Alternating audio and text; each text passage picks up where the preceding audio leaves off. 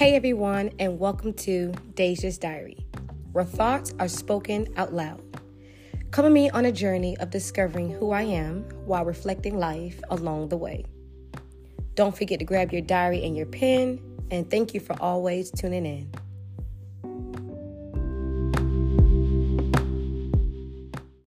Dear Diary, what do you do when you ask for something that you've always wanted and you get it and it's not what you truly desire?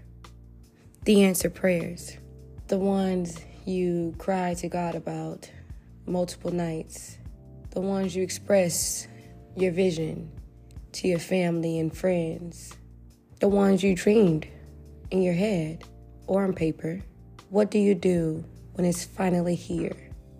present and it's not exactly what you want? Do you go back to the drawing board, create a new dream, or do you sit and assess and see if the things that you asked for are truly not the things that you really want? I know for me, there's a vision and a dream that I have for my life. And not to sound egotistical, but I have been blessed and gifted with a lot of skills. So the avenues of achieving that dream are plenty. So what do you do when the avenue you selected is not the avenue that nourishes you, feeds you, push you towards the dream? How do you respond? Are you considered ungrateful? Because this is what you wanted, this is what you prayed for. Or are you considered relentless if you decide to change course? There is so much negativity around failure. But honestly, I think if we look at it a different way, failure or making the wrong decision allows you to make a choice. Do you either follow through with the decision you feel has deterred you from your path or change course?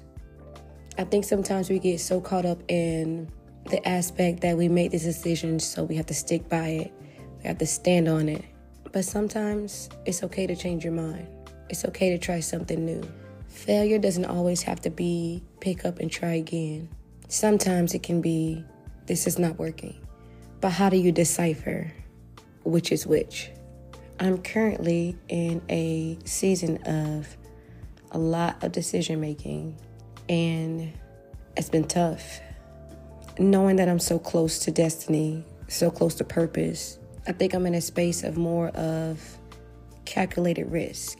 But sometimes the calculations don't add up. Sometimes you have to risk everything.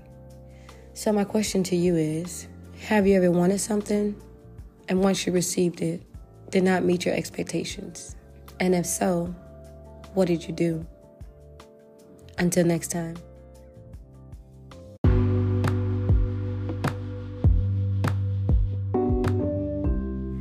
Thank you all for listening as my story unfolds. If you like what you hear, make sure you follow Deja's Diary for more content.